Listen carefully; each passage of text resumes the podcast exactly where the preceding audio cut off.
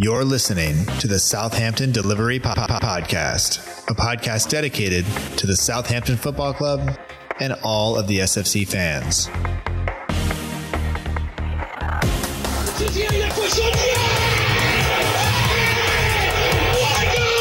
If you want to have guarantees, you have to buy a wash machine. Fonte with a scooping header. We don't lose a match, either we win or we learn. And today we learned. Zabir. It's infield to Mane, 25 yards out. Lovely ball for Pellè. Onside, 1 0. Buffon shot! Oh my word! He ran around the pitch like Bambi on ice. It was uh, very, very embarrassing to watch. And now, and now, now your, host, your host, Matt Markstone. Hello and welcome to another episode of the Southampton Delivery Podcast, a podcast and newsletter dedicated to the Southampton Football Club and all of the SFC fans. Available right here on southamptondelivery.com. My name is Matt Markstone. I am the host of the show. And no matter where you are, no matter how you may be listening, whether this is your first time or you've been here before, thanks for making the show part of your day. Hope you enjoy it and hope that you're safe no matter where you are, whether lockdown is easing across Europe, uh, whether you are facing now a, a mandatory curfew across the United States in many places uh, because of some of the protests and some of the riots that are going on uh, in the name of George Floyd. And no matter how you feel about any of that, um, I hope that you are safe. And uh, I'll say that my wife and I were actually out in part of one of the protests on Sunday um, afternoon before things got uh, extremely heated. And this isn't a political show, but I will just say that I think everybody can agree that you're supposed to stand up for what's right. Uh, so you see footballers doing that, you see posts that are doing that, but I also think that um, it has to go beyond that. There has to be some sort of action if you want actual change to happen. Um, this doesn't need to go away, but so often, uh, whatever it is, whether it's a flood, whether it's disease, whether it's um, some sort of natural disaster, whether it's uh, racism or oppression or whatever it is, it makes the headlines for a couple of days and then it goes away and then we move on with our lives because it's just easier. Um, but if you really want fundamental systematic change, it's going to require much, much more than that.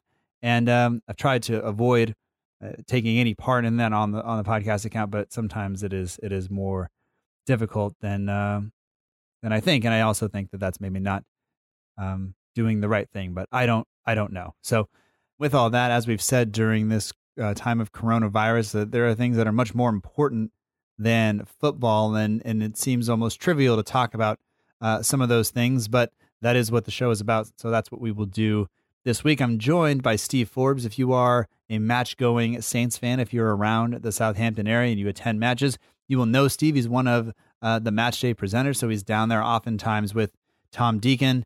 Uh, they uh, they do the the halftime show uh, and all of that stuff. They do the pre match thing, um, and so we'll walk through all of that with Steve and just get kind of his idea. We'll give him a little bit of a hard time about his interactions with some uh, particular staff members, but mostly we're going to get to know Steve Forbes a little bit. You can follow him on Twitter, Instagram, and on Facebook at Forbesy Presents. Uh, he's also a broadcast journalist at Global, so you may hear him on the radio. And of course, he presents match days uh, at St. Mary's. So uh, we'll talk to him uh, about his career, about growing up, about um, you know supporting a, a, football team that is not Saints, um, and uh, what it's like to go work there. And uh, you know we'll, we'll talk about a bunch of other stuff in between. But I hope you enjoy it. I hope you're staying well. Um, and you know Project Restart is, is, is a go. Where we'll have football um, in, in, about a half a month's time. So uh, we can all look forward to that, um, even if we can't watch it in person. But anyway, uh, let's jump into this conversation with Steve Forbes. Once again, I hope that you are safe. Hope you're well. Thank you for taking the time to uh, to listen in, and uh, we'll talk to you on the other side.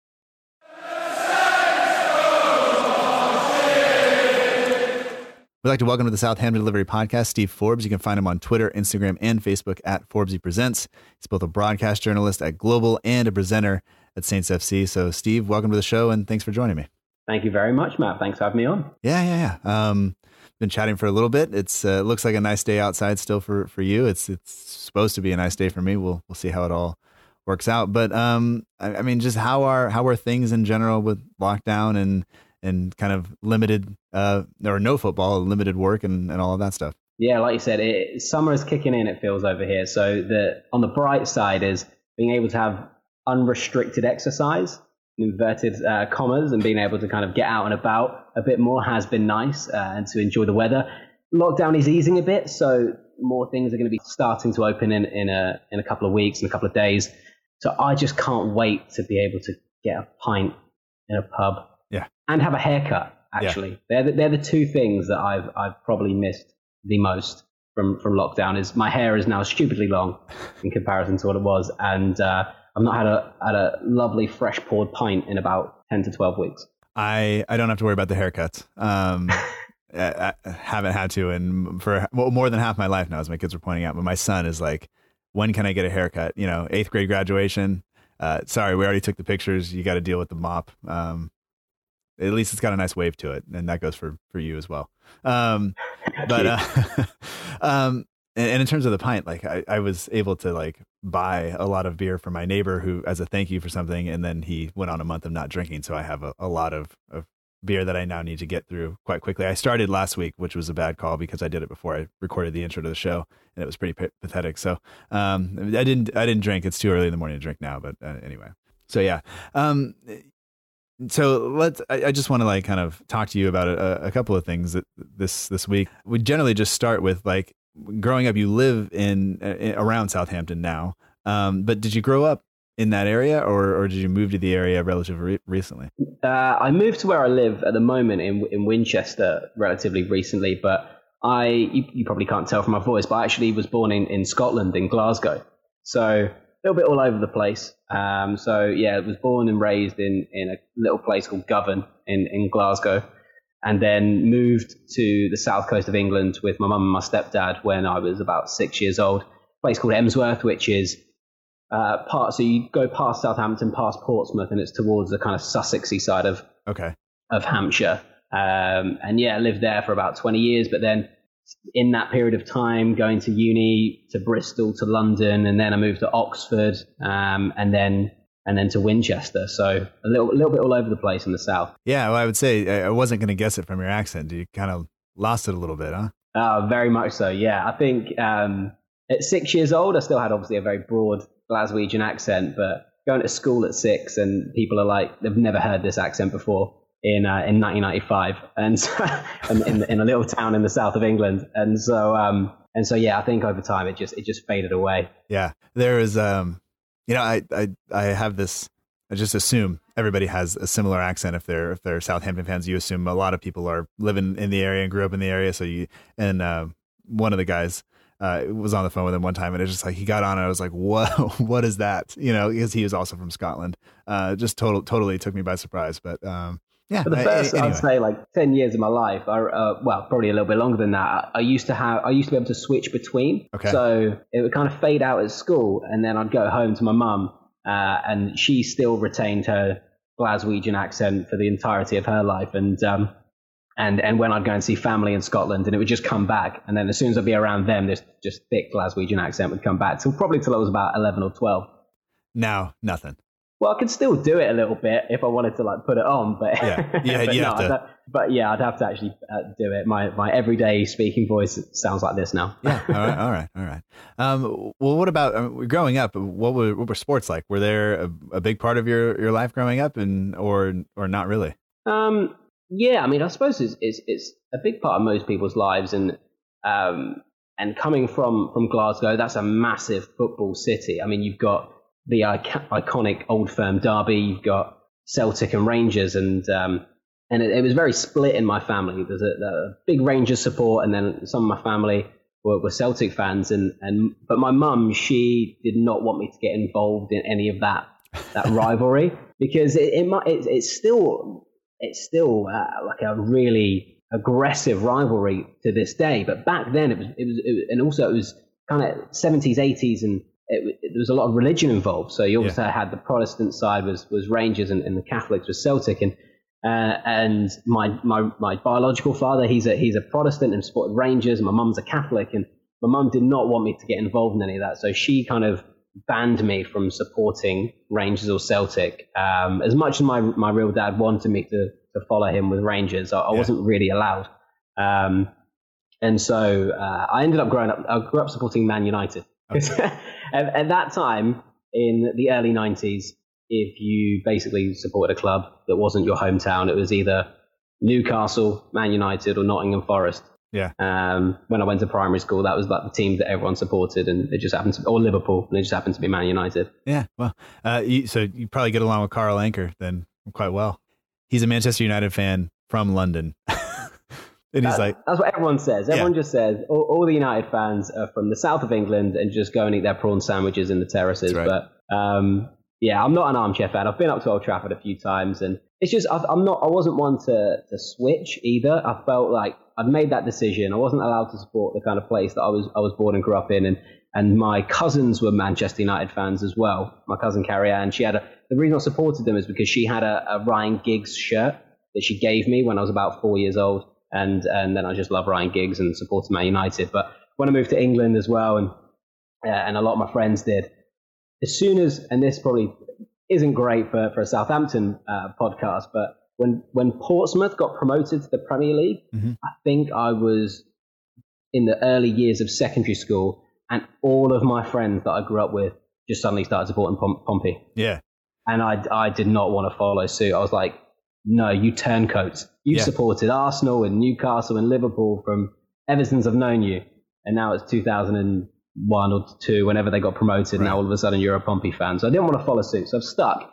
But since working for Saints, I definitely feel like, like an adopted fan.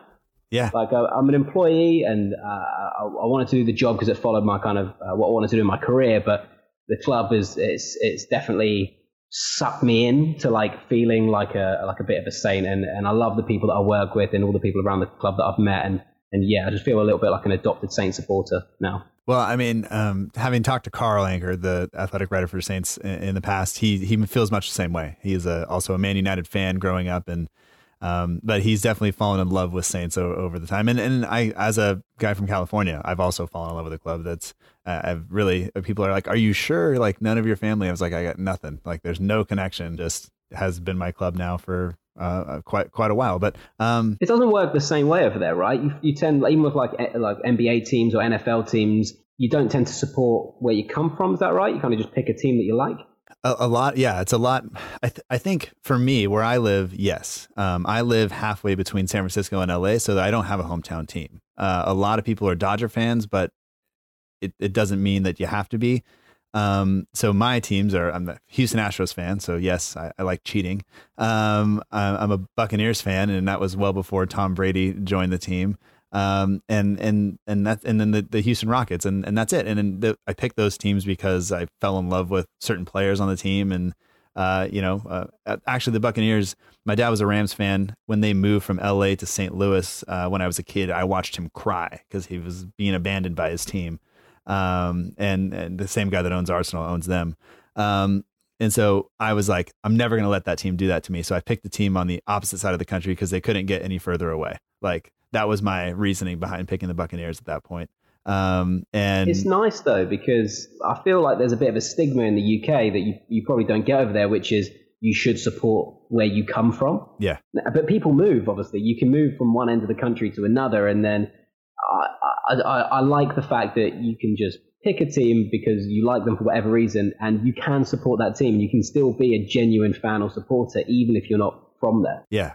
And the nice thing about it is like, you know, I, I I'm- even if I am a Dodger fan, like there's no chance we're going to all those. So like when the Astros come to town and they only come, you know, three times, three times a year, like I can go to all three games and then, you know, that's, I get to see my team as much, eh, basically as much as I can. I, I like that aspect of it. Now that they're, they, they switch leagues and so they're, they're out here a lot more often, but usually we go to Oakland because it's just way cheaper. You can get like tickets for $11 instead of like, you know, 45 in, in LA. So, uh, That's where I went to see my first baseball game was the Oakland A's. oh yeah. and uh, yeah, hated it. Hated every minute of it.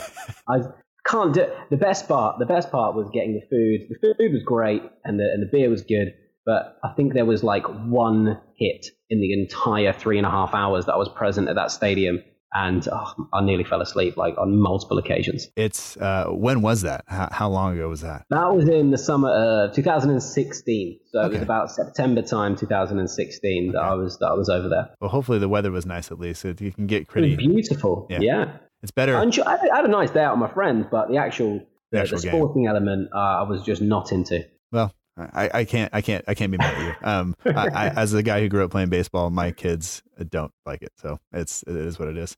Um, but uh, so I'm glad we've established that you're not a Portsmouth fan. That's uh, you know, good, good. It would be tough to hide, I think, uh, going going into this. But um, I, I guess for you, I mean, did you play football growing up, or was it just kind of uh, you know, watching? Yeah, re- recreationally, I'd say I've I- I've always I've, I don't think I've I'm not from an athletic family, um, and I was never athletic or, or uh, like athletically built in my in, as a kid, um, and I, I always loved football. There's a little probably a period maybe between 11 and 13 where you I kind of fell out of love with it and was into like skateboard. Is that kind of time when like Linkin Park and Limp Bizkit were out, and I just Yeah. got into like that kind of skateboarder vibe. But I've always loved football. But yeah, growing up, it was sometimes playing with the school teams, but even in secondary school, it, I don't know what it's like over there. You tend to it's probably a, athletics plays a plays a big part. It, it was not. It wasn't so much at the school I went to, and the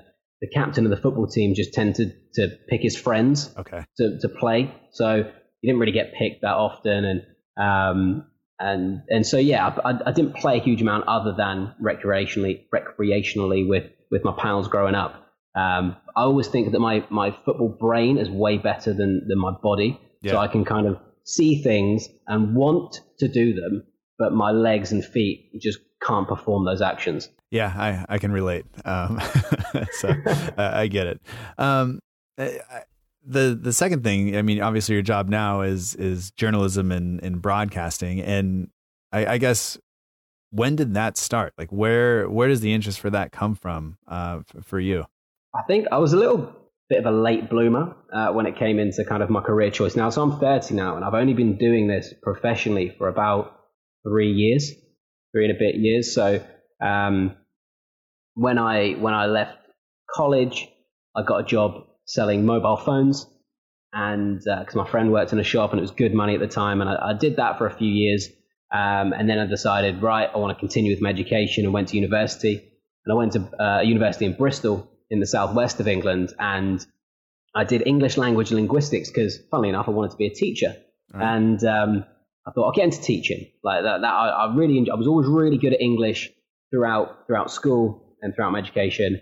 And I thought I'll go and study that, and I'll get a degree in English. And and I went and and, and did it in Bristol, and realised that my I was not up to the standard of degree level for, for English, and I didn't. I, I'm very much a, a practical person, and if I didn't see a use of something, I couldn't put my mind to it. So I did English language and linguistics, and the language side was was kind of fine. But when I looked at linguistics and building up phonemes of words and stuff, and trying to learn them in different languages, I thought, when am I ever going to put this into practice in my day to day life?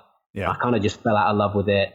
And I think it was my kind of first year being away from home and having that, that freedom uh, at 19 and just going out all the time and not focusing on my studies. And, and, and, and yeah, I kind of flunked that entire year. So I left, I left, I left uni after one year and I went back to work and I went back to work selling phones again because I knew people that still were in the industry and they just gave me a job back and I started doing that.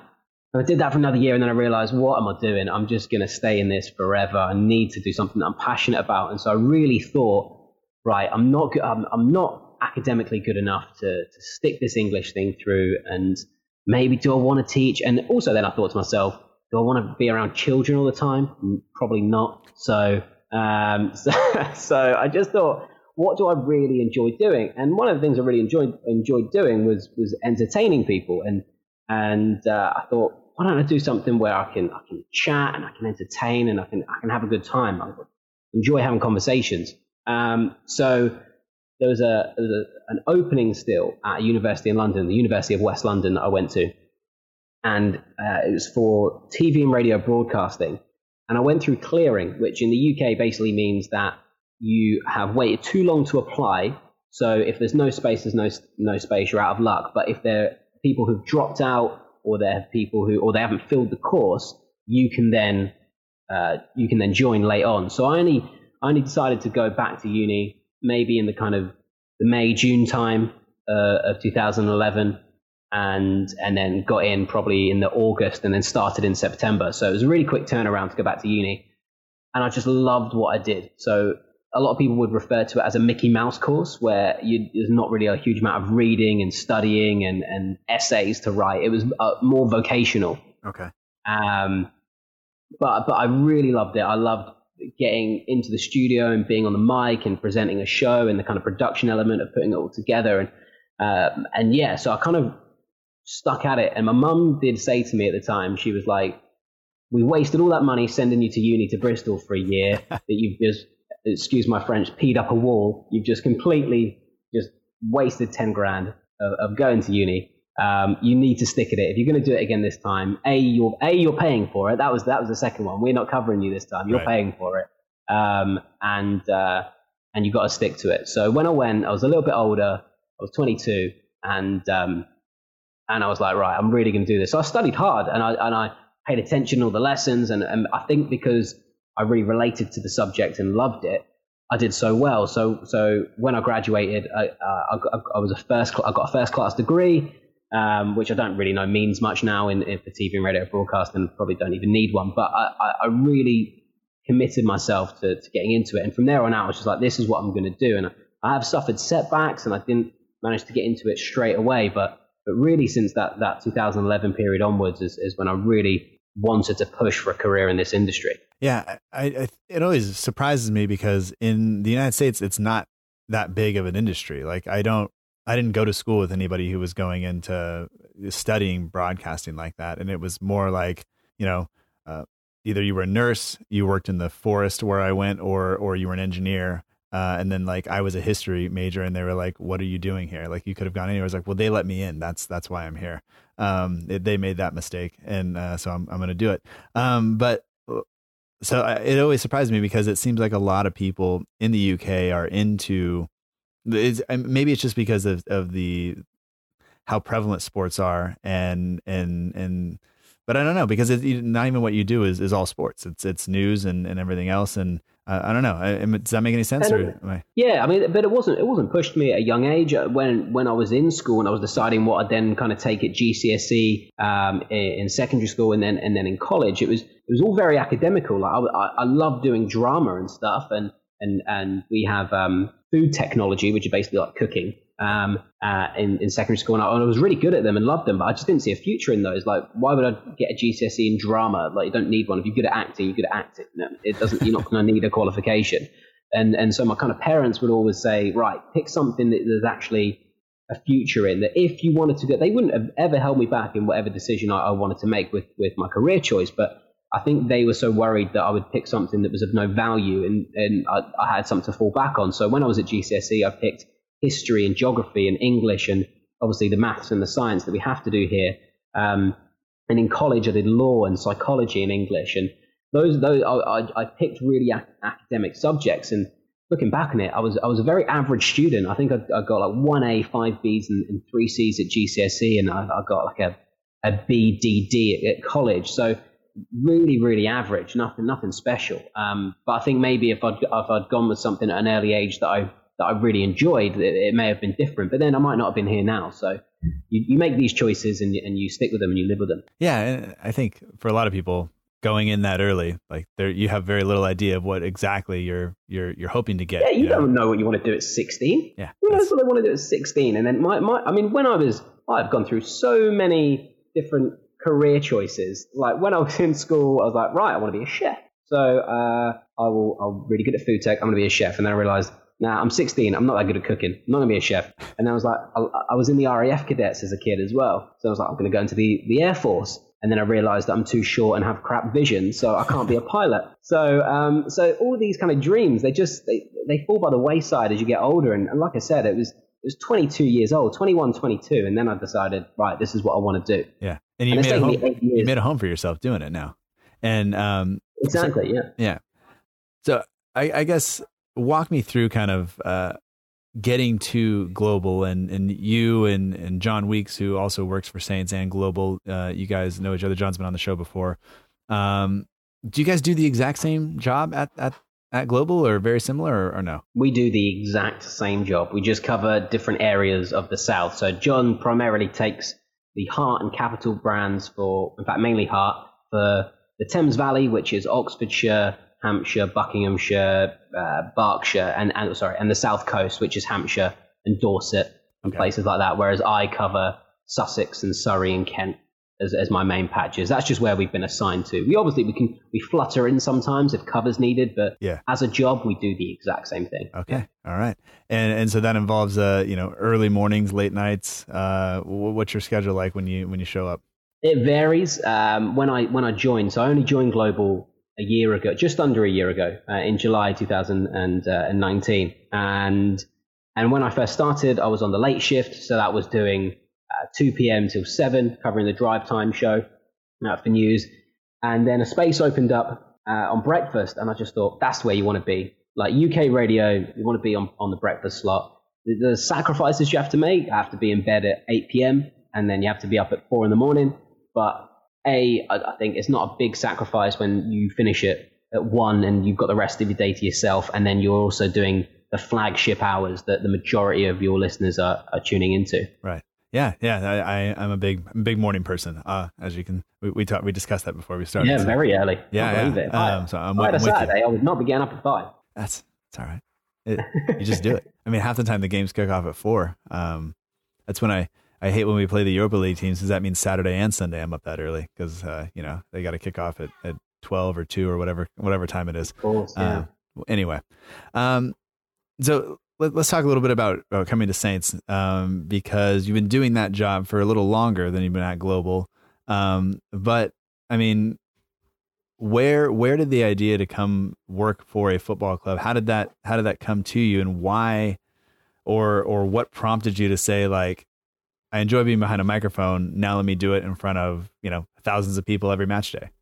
Well, I, I think really when I kind of got into broadcasting and um, and and and in in Britain, I, I feel there's there's a bit of like um, age restrictions with particular types of media you get into. So if you want to go into kind of music radio, and, and when I was in uni, I wanted to go and be a presenter at say like Radio One or at Capital or something like that, and but you they kind of won't really look at you if you're past a certain age because you obviously have to fit into, fit into the demographic of, of of their audience as well. So Capital has a really young audience. If you want to be a presenter there, you tend to be quite a young person too. And and and I got knocked back so much when I left uni. So I, had, I put my demos together and I worked at a, a community station called Westside in in West London, and um, I did the breakfast show for them when I was at uni, um, and then left after after graduating. But I had all this material and I was sending it out and sending it out and getting kind of nothing back, not really getting any jobs in the industry. Um, and I kind of thought, right, if I'm not going to get if I'm not going to get on the radio as a, as a, as a, presenter um, for, for a music brand, what else do I like? And I've, like I said, I've always been into football. And thought, right, maybe I can go down the sports broadcasting route and, and be able to present. And, and, and at the end of the day, I want to get paid to watch football. That's great. You, you, something you would do as a, as a, as a pastime anyway, you can do as a job. So I was like, oh, I'll, I'll kind of focus, focus on that as well. But as I said, I did a couple of presenting jobs here and there on, on some local stations, but but nothing to call a career. I was still working after I graduated uni. I was still working in the phone shop. Went back to doing that um, for a few years, um, and it was actually until that summer of '16 when I went out to America. So I went out to America and I worked for a few months at a camp in America in Connecticut, and I taught kids radio studies there. It was very loose, very loosely radio studies. There was a back room to the hall that had a couple of computers in it and a little mini mixer and it was like, there you go, there's kids for an hour, teach them how to do radio. So you try and put a little program, etc.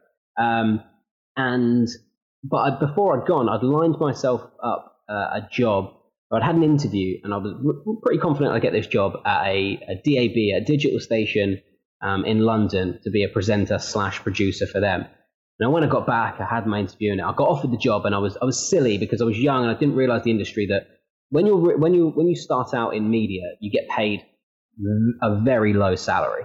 So coming from sales, where I earned a decent salary, I was thinking, well, I'm not going to take too much of a cut. So I kind of screwed myself out of a job by asking for too much, and I rubbed I rubbed the company up the wrong way, and so I lost what I thought was going to be my in into broadcasting. I thought, oh. and it was it was actually funny enough going to be like a Saturday sports show that would have been what I would have been presenting for this station. So I, I, I, I didn't do the right thing, and I lost that opportunity.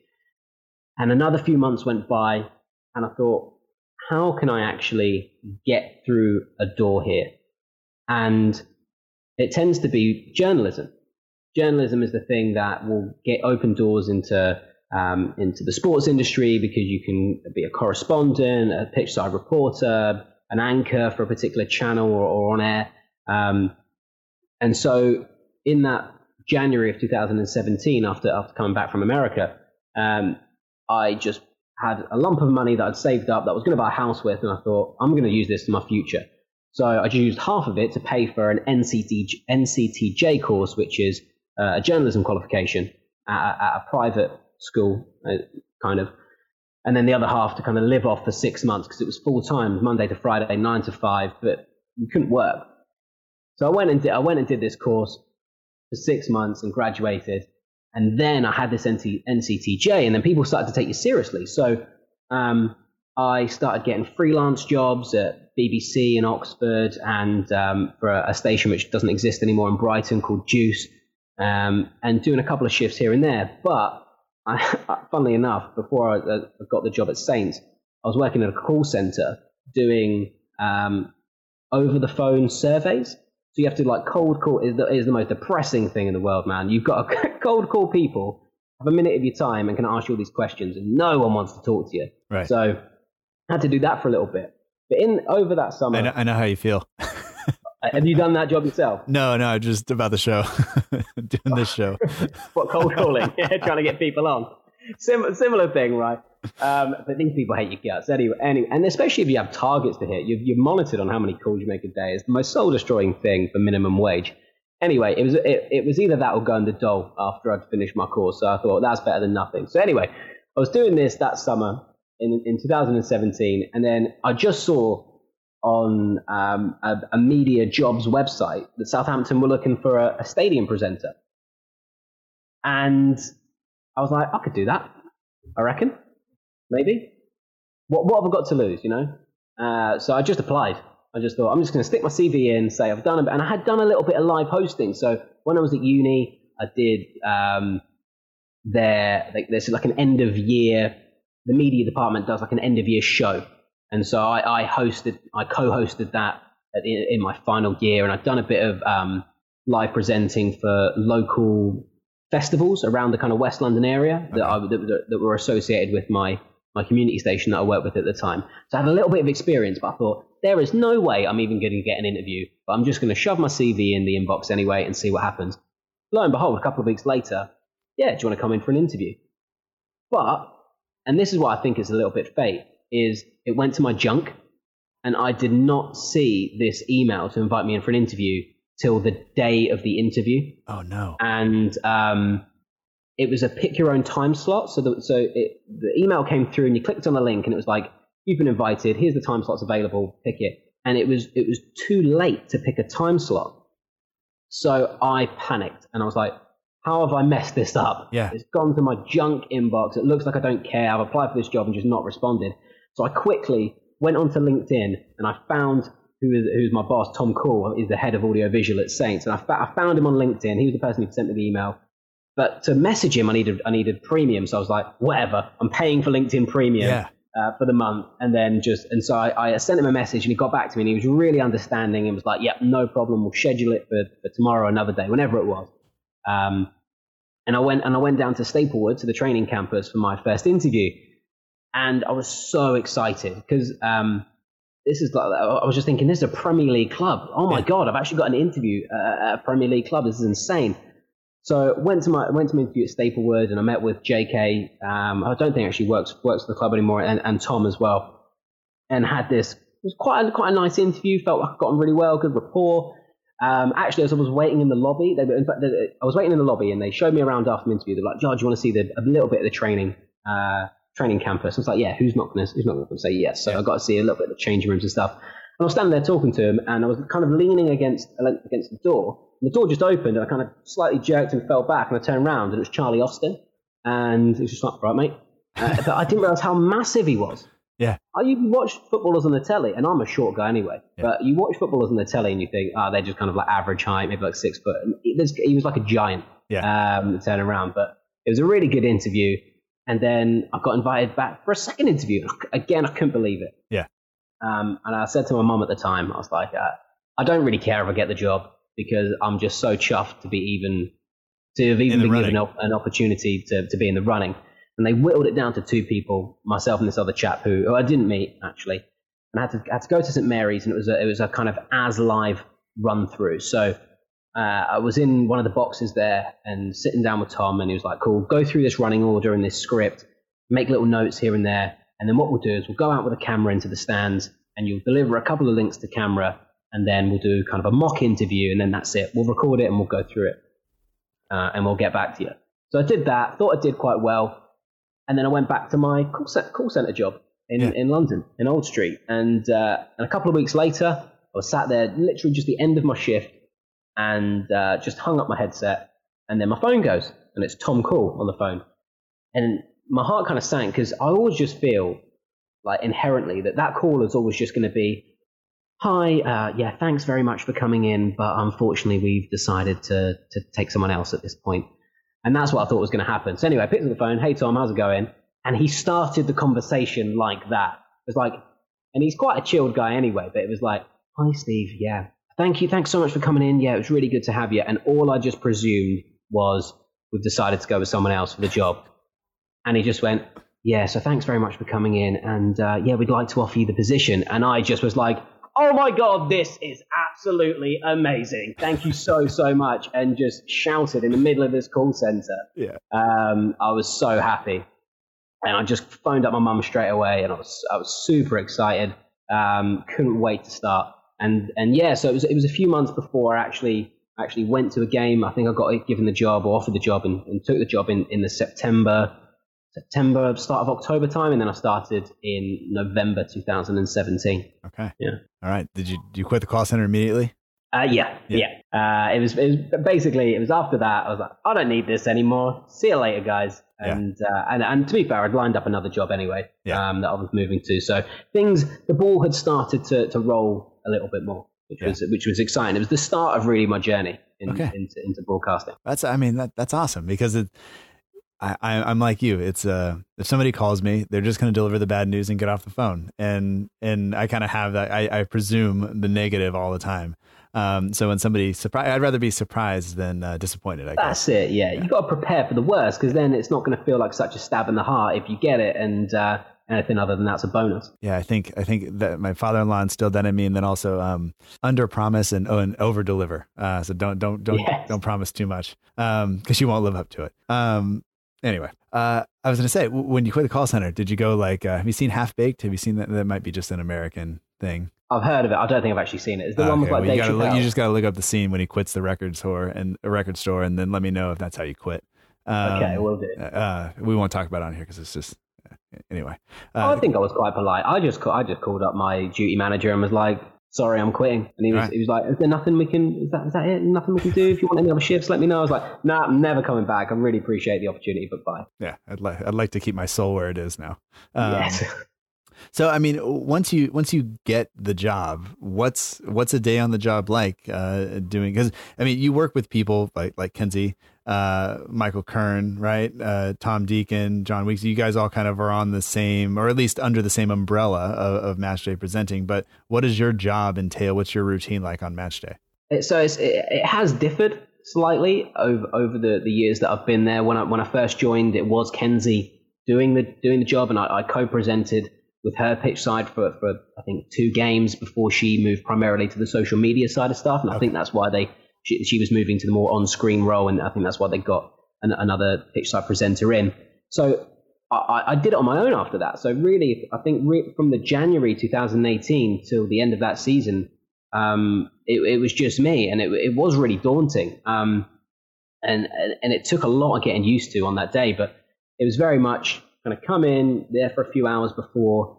Um, you get given given a loose script what with the segments that you're going to present in, um, and then it was very much an hour before before kickoff. You go live uh, in front of the fans or, or what fans are there at the time.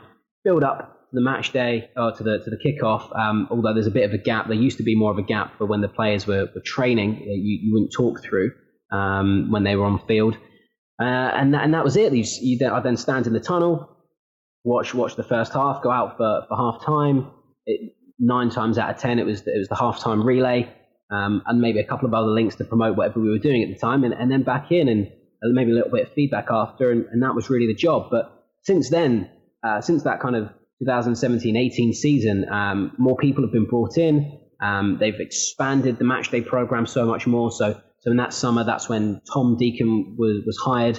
And I tell you what, when, when he got he, when he was hired, I thought, oh, they're getting rid of me. That that that that optimal that that pessimistic um, flow from from not thinking I'd get the job to, to this moment, it's it still continued. And uh, and they said, "Oh, we've got uh, a guy, Tom. He's going to be coming, and, and, and we're going to test you out. Uh, he's going to be coming for the, the preseason game. It was Celta Vigo actually uh, for the preseason game at St Mary's that, that Tom came along to, and it was very much like, cool. We're just going to see what your vibes like and how you're doing. And all in my head, I was just like, they're just going to replace me. Yeah. Clearly, I've been rubbish for six months, and uh, and they're just going to get this comedian in who's been on Radio One, who's been on Capital, etc., etc., um, to to replace me, but the saving grace is that Tom and I got on so well. Like from from the day we kind of met, we just had such a good rapport, um, uh, and from then it's really flourished. So Tom Tom and I have, have kind of just tried to make that pitch side thing our own. Mm-hmm. Um, uh, and deliver that as best we can with as much energy. I think the whole kind of motive now was to really get the place ramped up for, for kickoff, so it's, it's rocking before, before the players come out. Um, and like I said, a few more people were taken on. They they developed the fan zone for the, for the last season, for the the 1920 season, which is when Michael joined. Um, Tom moved to uh, a kind of a different role. I wasn't in the in the PA room so much. Um, so Terry, who's my kind of line manager, she came on board, and it just became a bit more of a bigger production. Mm-hmm. We did more. We had a bit more games and stuff for the fans, more giveaways, etc. Um, and I think we tried to make it like a real a real show that people would actually want to come into the stadium earlier than they normally would to to watch it. Okay. Yeah, it seems like a, a big change and a shift from just people showing up as kickoff starting, you know, pounding the beer and, and sitting down and, and ready to watch the game versus coming in, kind of getting engaged and getting excited about the stuff. And, and, uh, you know, a lot of, there, there had been, uh, there'd been some criticism online of of what Saints were doing pregame in terms of the light show and the fire and all that stuff. And um, did that kind of uh, affect you at all? Were you uh, aware of that, or did you just kind of you know were we're we're doing this job, we're trying to get the, the, the place going, and and this is this is this is what we're this is what we're doing. Yeah, exactly. I mean, yeah, you hear murmurings, and, and there's obviously like fan groups that will speak directly with with uh, people at the club and stuff. Uh, um, but I don't have any decision in, in any of that stuff. If there's going to be fire, there's going to be fire. If there's going to be lights, there's going to be lights. Like that's that's not down to me. Yeah. Um, I think everywhere that that comes from is a good place. Everything that the club is trying to do, it's trying to do for the for good reasons mm-hmm. and to make make it not only an amazing place to go and watch sport because football is now no longer just just a sport that you watch. It's entertainment. Yeah. Um, you want to be entertained. Prices have gone up um, so much in the last 10, 20 years that paying 30, 40 pounds sometimes to go and watch watch a football game, you don't just want to go for 90 minutes. You want to be entertained for longer than that. You right. need value for money. And I feel that everything the club has put in place in the last 18 months has been has been incredible. Um, and I think there's probably only scope to, to do more as well, hopefully, um, yeah. when, when fans do come back. But um, it, it, it, I, I love all that stuff. I think the light shows are incredible. Some, sometimes they've gone wrong. Don't get me wrong. I think there was one time a little bit of a blackout, and I think a couple of times maybe the fire shooters haven't shot at the right time. Um, but it looks it looks great. Um, I think it really adds to the atmosphere, and and long may it continue, in my opinion. Yeah. Well, and I, I will just add, like, if if things would have been going better on the pitch, nobody would have said any of it. You know, they would have said this is a great mm-hmm. touch. And so there is there is that, and sometimes you uh, or not you specifically, but kind of the the front facing, crowd facing uh, portion of the entertainment uh, is going to get the abuse because people are angry and they want to they got to be angry at something, you know. And and yeah, we we feel it. I mean, at the end of the day, our job might be in in a in the kind of short sightedness of, of, of, us as, as professionals doing it is us presenting. So we're doing our job as, as being a presenter and but really, what we're doing is we are trying to get that atmosphere in that stadium as best as we can. And that's by getting people in a great mood, by doing giveaways and getting them up on their feet and dancing and shouting stuff out, etc. And and the halftime relay, get people involved and, and cheering cheering the kids on as they run around. So um, the the atmosphere is is huge. I mean, if you sometimes and, and, and I've been there over the last couple of years when the team hasn't been performing so well, and it and it is a bit dead, and it it, it I think it stops us as as presenters performing as well to to the levels where when the place is rocking, you feel it as well. And it, mm. you, I, I personally think when Tom and I have been pitch side and the place is just jumping mm. because everyone because we're two 0 up at half time and, and everyone's in a great mood. Um, it, allows us a bit more freedom and a bit more flexibility to have fun with the script and and and, and kind of give a bit more of our own personalities as well. Yeah, yeah. Um, I, I guess for you, what's what's the I guess what's the most stressful part of, of, of the job? Is it having to go out there when you when at halftime when we're two 0 down, uh, or or what what what's what's that look like for you? There's a lot of stresses of the, of the job. It just depends how much you let them affect you. Um, don't get me wrong, standing in front of thirty thousand people is daunting because a slip of the tongue in front of that many people again I don't know how many are actually listening. A lot of people might just be off getting a pie and a pint. Like we don't, I don't know, but um, uh, but you have to be on the ball. So it's quite stressful to know that there's a camera pointed at you, and there are however many thousands, tens of thousands of people in the stadium listening and watching. You've got to be good. Yeah. Um, so that's a pressure in itself. We then have a headset, so sometimes uh, stuff will be relayed in our ears. So um, it'll it, we might be running short on a link, or we might have a little bit too much time. So it's like, right, we need to cut here, we need to cut here. Come on, you've got ten seconds to close it out, but we've still got half a segment to do. Yeah. Because maybe we've overrun in certain areas, or it's actually we've got uh, way more time than we thought, so you need to long this out for another two minutes. And we're like, we've got three lines to read. How are we going to do this for two minutes? Yeah. So you have to think on your feet, and that can be really stressful as well. Um, but I mean, I've got to say the team is fantastic. Everyone is so supportive. Um, there's never really been any criticism. There has been uh, constructive feedback, and I think I'm probably one of the most critical people on myself anyway. Yeah. Um, there's been times when I think I've done a really pants job, and my boss has said, "Oh, you were really good today," and I've gone, "Nah, I didn't think so because I did this, this, and this." And I'm like, "Nah, that didn't wasn't really a big deal. I didn't even notice it." But, you, but so I'm super self-critical with yeah. what I do. So um, the stress levels are only there if you let it get to you.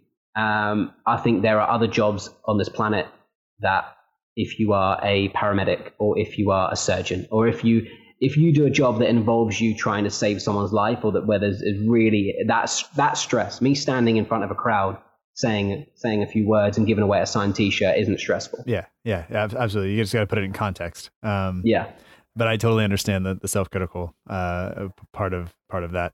Um, there are times when I record the show and I just like hang my head in shame after we end the Skype call. But uh, you know, then then you get people that go, "That that was great." And sometimes I do an episode where I'm like, "This was so much fun," and people are like, "What were you doing this week?" And it's just like, "Look, I don't even know what's good, but um, we're we're doing." That's it. how you learn, yeah, isn't it? Like, there's Tom and I have had have had days where we've both looked at each other and we've gone, "That was rubbish. We were we were we weren't very good there," and and and we have tried to improve as well. So before the way it kind of works, um, which I'm sure John would have probably touched on when, and Tom probably has when when he's been uh, on the on the podcast, is we get in a few hours before and we will run through everything. So we'll sit in, in the boardroom and we'll be given our script and our running order, um, and, and and what is what's going to be happening during the match show.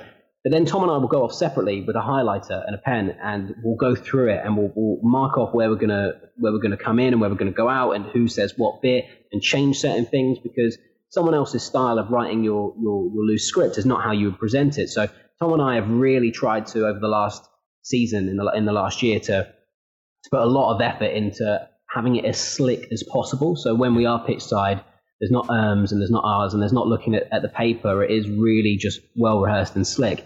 We, ha- we have somehow got into a routine of saying indeed when we pass to each other, which we tried to cut out and then as soon as I, I raised it to Tom, I said, because I, I had a bit of footage recorded for me for a, for a show reel and, and transferred over. And I watched it and it was like, yeah, so today we've got this, blah, blah, blah, blah. And then Tom would go, indeed, Steve. So yeah, and this is also coming up. We're going to be giving away a signed shirt. Indeed, Tom. And at halftime, we are having the relay. Indeed, much more to come. And I said, Tom, we say indeed about five times in this link. It's ridiculous. Yeah. Uh, and so when I raised it with him, and I was like, we need to stop saying indeed so much. And it became apparent. And then we just said it even more. And then we'd say every single transition. Yeah. Um, so that's we are still trying to improve ourselves as well, but by by no means are we perfect. Yeah, uh, absolutely, and uh, yeah. Um, so I mean, going forward now, uh, obviously the Premier League is, is coming back. The the guys are back to to full training. Um, and there are still a lot of precautions that have to be ta- uh, have to take place. But the plan is to to continue with matches now behind closed doors, uh, kind of from the middle of June on. Um, so what? I mean, I'm not. I don't want to. I don't know what you're allowed to share or anything. But what are the kind of the plans for um, your you and your job and your team to kind of uh, as as matches go forward from from here? Yeah, I mean, I don't really know what I'm allowed to share either, but let's just kind of go with it. Um, I, I I'm kind of in the in the dark, I have to admit, and I'm sure as the, as the next couple of days unfold or, or, or, the week, I will I'll find out a bit more of what the plan is from here on out. Having spoke with with uh, my boss throughout lockdown, um, they are very much under the impression that they have to well, it's not under the impression they have to wait for the Premier League to decide what's going to happen. So they are just as reactive as, as I would be as, as to find out what's going on with my job, and and I work in in news and in the media as, as well as at Southampton. So my boss said, "You'll probably find out before we do because you'll hear you'll see a statement come through, um, or from what the Premier League have said on the news channels be- right. before the club will announce anything." So. Um, I think it's it's really positive that the contact training was brought back, and there is now a provisional start date for the Premier League being on the 17th of June. Um, so that that is a, a big positive step for, for going back to work and having games played. Yeah. Because there's no fans, I mean, essentially, it makes my role redundant because I'm a pitch side presenter, and if there's no one in the stadium to present to pitch side, then it, it doesn't really allow me much scope for, for work at St Mary's. Um, however, one thing that was in the pipe work before uh, before the lockdown was a, a pilot that we were going to shoot for the Norwich game that was that was called off the away game. Okay. And it was going to. Uh, uh, have you seen um, Team Sheet Live? So that's what we broadcast on on Facebook uh, uh, and Instagram that Kenzie does. And I believe the kind of the the theme was going to be expanding on that. So it was going to be a, a pilot for a show that fans can engage with for away games.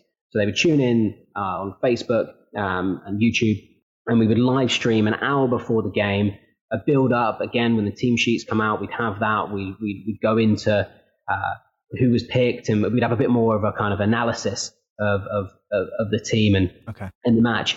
We'd, we'd watch the game, etc., and then we'd have again about about 40 minutes to an hour after where where we could get comments from fans that were coming through on social media, what they think, and just just also provide that engagement that you would get on a match day being at St Mary's, but the fact that you can't be there and, it, and it's a away game. So um, that was something that did get canned because of because of the lockdown. We never got a chance to to see it through. Okay, um, that might be something that does come to fruition as just a show for games that, that, that when the Premier League comes back. Yeah. Um, that may be something that doesn't have a pilot phase anymore. Maybe they just run with that. Yeah. But again, this is it's something that, that was going to happen. And if I was going to if, if I was going to kind of put my neck on the line and say what would I like to, to do to have, have fan engagement for these games that are going to be behind closed doors and only televised, it, it probably would be something like that. Okay. All right. All right. Well, I, but we'll have to wait and see. I'll, I'll keep you updated as soon as I find out. I'll I'll send you a message. Yeah, um, I look forward to. It. I I'm very familiar with the uh, you know, the online stuff, except for those uh, those early kickoffs. I'm not getting up at 3 a.m. to to listen to that. That is usually the you know, phone goes off. I look at the team sheet, go like again, and then like put it down. Uh, but at least that was only when we were playing with uh, five defenders at a time, and I was like, ah, this is this is going to be rough. But anyway, um, a couple more things, and then I'll, I'll let you go. My house is starting to fill up with people. Uh, I forgot right, okay. Uh, anyway, um, so your part of your job is the halftime thing. Uh, we had a question from one of the patrons of the show. Uh, patrons get priority for having their questions answered on the show each and every week. Um, and, and, Luke Millar just kind of asks about like, what's your favorite halftime game to to present? Oh God, we've not had loads and loads to choose from. I would say, and like I said, for that that first year and a bit, it was basically the halftime relay, which everyone loves, and sometimes when we've tried to replace it with something else, it hasn't had the same feedback. So um, we tried to replace it with a penalty shootout. Um, uh, it was a Virgin Media sponsored one. Didn't really get the same reception, so they brought the halftime relay back. Yeah. But we still will do different things. Um, and what I've loved in the last uh, the last couple of months before it was before the season was cancelled was we did uh, Tom and I would do dizzy penalties. Yeah. So we'd we put a blindfold on someone, spin them round, take it off, and then they have to shoot. Um, and and that has been a lot of fun doing that too. But you can't go wrong with a halftime relay. Everyone at St Mary's just seems to love it. It's, it seems like it's just part of the club now. That's what people expect at halftime. And if it's not broke, don't fix it, right? Right. Um, a couple other questions. Your your team, okay? Like, uh, if I ask you to describe these people just in one word, or your relationship with them in one word, I guess, what would you? How would you say it? So, uh, Tom Deacon, how would you describe your relationship with him? Uh, working working relationship in one word. Brother, Okay. John Weeks, confidant, Kenzie, chum, Sammy. annoying. um, what what what's the deal with with you and Sammy? What what what's going on? He just rips me like every game. I don't know where it came from. Um, I, well, in fact, I do know where I came from. Kenzie moved on from pitch side, and he doesn't get to see her as much anymore. So for that, so for the first um, the first uh, few weeks that that um, I had taken over the job, he just tended to to go, Where, "Where's Kenzie?" And obviously that um, Sammy doesn't talk, so it's just everything is uh, is Yeah. uh, body language. So it's just like, "Where's Kenzie?" Just doing like a hair, Yeah. mo- a hand motion with his hair, and then going like shooing me away, taking the mic and the clipboard off, and then just going, "Get out of here." Yeah. and it just seems to be a running thing. So every uh, every single game that I somehow come, come across Sammy in, in some form, it's basically you're not very good. Give me the mic and just leave. Could you beat him in the halftime relay? Oh, one hundred percent. Oh yeah. One hundred percent. In that suit, I, I don't, I don't know how you, how we, anyone can beat him in that suit. That thing is hard, like to, to move and see in. Um, I'd love to do the halftime relay. Yeah. I'd, I'd, I'd love it if they did like a staff one at some point. I'd Well, really I love want to give I- it a go. If they do it, I want them to do it when the stadium's full. None of this, none of this empty stadium stuff. It's not the same. Yeah, exactly. Yeah, there's got to be the pressure. Yeah. Um, last thing, uh, you've been cooking a lot. Uh, you cooked before the lockdown. Uh, your IG or your Instagram kind of, uh, you know, you enjoy cooking. Um, you've been carrying Tom a little bit. I'll be be honest. Um, but Carrying Tom. yeah, I mean, I'll probably say I'm a better cook than Tom. Don't tell him that. But that's that's um, that's what I'm. That's what I mean. I mean, you were cooking before. Tom, I, I think initially, I don't know. I don't know. Uh, Tom, Tom makes me laugh uh, no matter what he's doing. So it, it's it is what it is. But uh, I've enjoyed the. Uh, I've enjoyed what you guys have been putting out there uh, over the past couple of, of, of weeks. But uh, if you had to, just you know, somebody's coming to you and they're saying, "Look, want want to date this person, uh, first date. I'm going to cook for him because we can't go out, obviously." Um, what what what's your what's your uh, what would you advise them to cook uh, for this person? Yeah, well, obviously, as you, as you said, like Tom and I are doing uh, like a weekly Instagram live cook along with Steve and Tom, uh, where we will one of us will decide on a on a menu or a dish to cook and, and give the other person instructions. All we all we get beforehand is the ingredients. That's all you get. Is just you need this, and we'll show you through it. Um, and obviously, you can join join along by watching on, Insta- on Instagram Live. You do mention Tom just makes you laugh at everything, and I don't understand that. I know he's a stand up comedian, but it's that's the hardest thing of working with Tom is he will just make you laugh with just just saying what just saying a sentence. Uh, it's, that's the hardest thing. But if I had to pick pick one dish to really imp- impress someone, say it was a date, Yeah, yeah. oh, it, it's tough because there's things you can do that are so simple. So the first week when we did a carbonara, Mhm. now that is a dish that you can make excellent. You can also really mess it up. Tom put a whole packet of parmesan into his egg mixture. Uh, for me, for me, ruined it. Yeah. Um, but that's something that you, if you do it so well, you'll remember it. You go, oh my god, that was the best carbonara I've ever eaten in my life. But then I don't know. There's there's been other things. A, a, a mean steak and like triple cooked chips with some uh, garlic broccoli on the side or something. That's that's that's mint as well. Um, I've cooked I've cooked a shredded duck lasagna once, which went down very well. Yeah. Um, but yeah, if, with the stuff that I would say you can, if you're on a date, if someone was coming around your house and you don't want to be in the kitchen for hours and ignoring them, and you want to bash up a really nice meal um, and impress, I'd say a good, authentic, from scratch carbonara can't go wrong. All right, all right. And people can go back in the Instagram live and uh, find that. I'm sure. If, Yeah, they're, so so yeah, there there are IGTV. So if you went to um, my Instagram, uh, it's one of the recent posts. You'll be able to click on it and watch the video back. Yeah, you'll walk them through it. I will. I will. You're gonna. I was doing a little bit of lockdown cooking. It was it was something that I just thought, well, I like to cook a lot. I don't consider myself a talented chef. I consider myself a slightly better than average home cook. Um, but during lockdown, I was like, I'm going to start Instagramming a couple of meals that I'm making and the steps to making them if you want to decide at home that you want to follow on Yeah. um, and, and cook them too. And then I had a chat with Tom, and, and, and he, when, when him and I would FaceTime just to have catch ups, he would be in his home cooking and we'd have a little chat about food. And then we just had that idea. Um, uh, and ho- the, the last few episodes, we've only done two. Um, they've been really fun. We've enjoyed them. Uh, and I just hope anyone kind of tuning in, ha- tuning in has too. So they, they will be continuing for the foreseeable, I think. Well, yeah, I, I'm enjoying them, uh, even though I'm not cooking along with you guys because it's you know 9 a.m. here. Um, but you know, I don't I don't need a burger Maybe we'll that do a early. breakfast edition. Yeah, I, I know it's uh, I know I'm American, but we don't eat burgers all the time. Like it, it's not it's not how it works.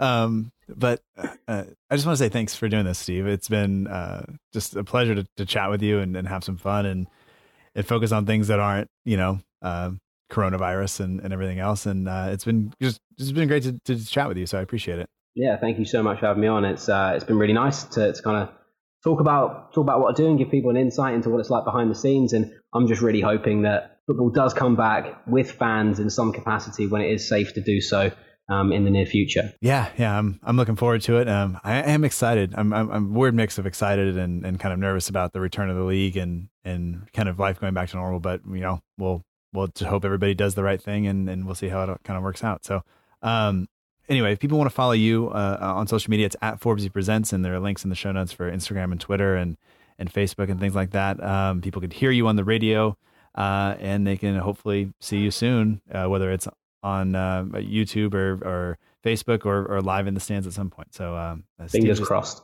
Thanks a lot. Thank you.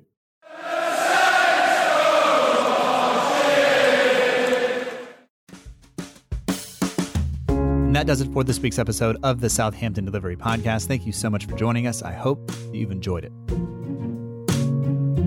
Special thanks this week goes out to Steve Forbes. You can find him on Twitter, Instagram, and Facebook at Forbesy Presents. The links are in the show notes if you'd like to get in touch with him. And next time you're around St. Mary's, I don't know when that will be, but say hi. Hopefully, he's winning the halftime relay or maybe tripping up Sammy. Uh, maybe he will get to bury a penalty against him one day. But anything we can do to help Steve overcome that obstacle because he's not Kenzie, but you know, there's only one of those. So, anyway, thank you once again for listening. I hope that you enjoyed. If you want to follow this show on social media, you can do that. We are at SFC DELL underscore IVERY on both Twitter and Instagram. We're also on Facebook at facebook.com forward slash SFC delivery. Easiest way to get that and links to the show and everything else that we or I offer, including the newsletter, is to visit southamptondelivery.com. That is the show website. On there, we have links for everything that's mentioned in the show. So head on over there, southamptondelivery.com, and uh, keep up to date with the show. Southampton page is the partner page of the show. They are on Twitter at Southampton page. Go to them. They will keep you up to date with what's going on at the club. The logo was designed by Matt Beeling of the We Are Southampton page Instagram. Get in touch with him as well for high quality artwork, uh, match day edits, polls, competitions, and more. If you're really enjoying the show, you can head on over to patreon.com forward slash SFC delivery. Patrons help keep the show going. They get access to extra episodes of the podcast, and they get priority for having their questions answered on the show each and every week. All music for the show comes courtesy of the Free Music Archive at freemusicarchive.org. The intro song is Epic Song by Box Cat Games, and the end of show credits that you're listening to right now is Aim is True by Poddington Bear. We'll be back with the newsletter on Friday. We'll be back with another episode of the show next week as we inch closer to the return of Premier League football. Um, thank you once again for listening. I look forward to talking to you again next time. And until then, remember that together, we march on.